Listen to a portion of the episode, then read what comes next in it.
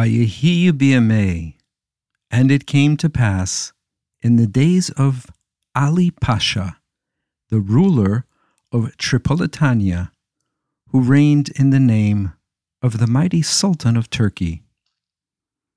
In those days, Ali Pasha was getting on in years, and his health was failing, Loyalenu. His greed for power and wealth grew from day to day. Ali Pasha ruled with an iron hand. He placed heavy taxes on his subjects, but only a small portion of the money was sent to the Sultan in Turkey. Most of it went into Ali Pasha's treasure house. His greedy hand weighed particularly heavy on the Jewish inhabitants of the province, from whom he squeezed out ever larger amounts of money in return for protection and privileges. In those days, there lived a Jewish man in Tripoli, the capital city of Tripolitania, who was both God fearing and wise, and one of the leading merchants in the city. He was the Parnes, the head of the Kehila of Tripoli. His name was Mordechai, and his wife was known as Queen Esther of Tripoli. She was blessed with both physical beauty and inner beauty and wisdom. Her gracious hospitality was only one of her many good middos. The doors to her home were always open to rich and poor alike. It was the meeting place of all of the wise men of the community. From time to time, the visitors included men of high rank in the court of Ali Pasha, who had business dealings with her husband Mordechai. They were very impressed with the dignity and charm of their gracious hostess and praised her highly to Ali Pasha. So one day, Ali Pasha invited Mordechai and Esther to his palace. He spoke mostly with Esther and soon found himself in a lively discussion with his Jewish visitors on many important topics. Ali Pasha was especially fascinated by Esther's wisdom. She knew many tales and was a good storyteller. Ali Pasha found that his depression and moodiness vanished in her presence, and he felt at peace with the entire world. Therefore, that was the first of many visits that Esther made to the palace at Ali Pasha's invitation. Sometimes she was accompanied by her husband, and other times by her maid, but she was always able to cheer up the elderly ruler Ali Pasha and drive all cares and worries from his mind. Ali Pasha soon came to learn that Esther was also wise in the ways of the world and in affairs of state. He asked her advice on all matters, big and small, which required his decision, and he came to rely on her advice. He was so grateful to Esther, but whenever Ali Pasha asked her in what way he could reward her for bringing such peace of mind to him, she declined all gifts for herself.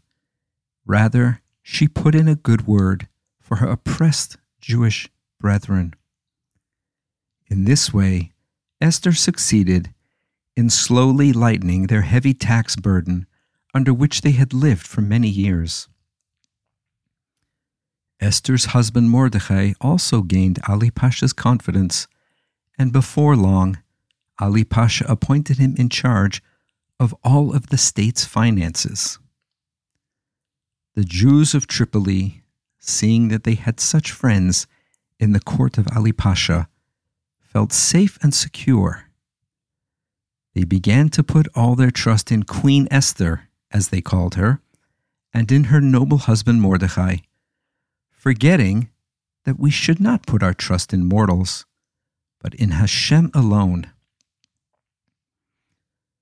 One day, Ali Pasha raised his son Burgel up above all of his other sons and appointed him the crown prince, heir to the throne. Burgel's brothers became jealous and conspired to prevent him from taking over the government. Civil war broke out between Burgel and his brothers, and for a few years the land was in a state of turmoil. Finally, Burgel was victorious, and he banished his brothers from the land. Now, Burgel no longer wanted to wait until his father Ali Pasha died so he could become the Pasha of Tripolitania. So Burgel came before his father and demanded that he abdicate and make him Pasha. Ali Pasha became enraged at his son's impudence and ordered him out of sight. He forbade him to return to the palace until he was ordered to come. Burgel was stung by his father's attitude. He got most of the army on his side and rebelled against his father, Chas v'shalom. Burgel laid siege to Tripoli, and for two years the city suffered great hardships.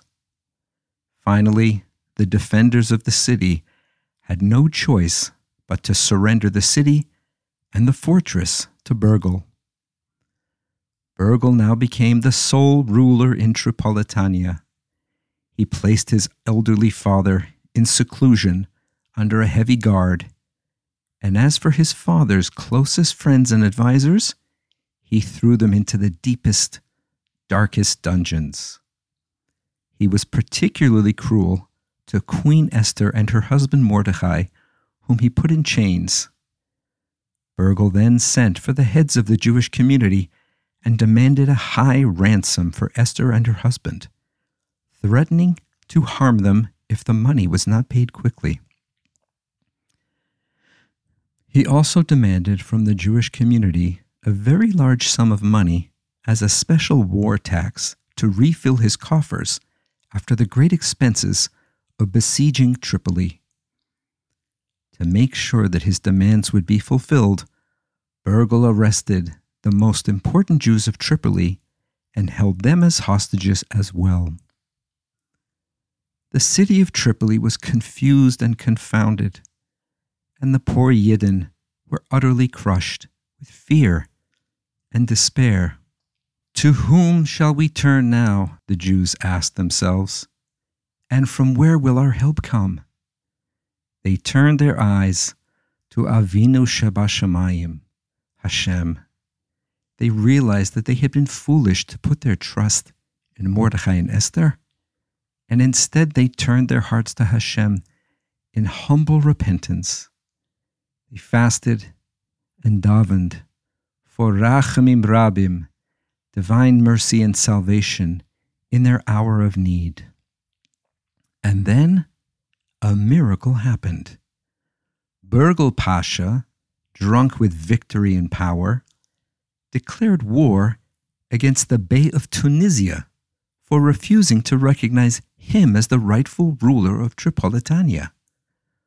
Burgel marched out with his army to fight the Bey of Tunisia and suffered a crushing defeat his army was beaten and dispersed.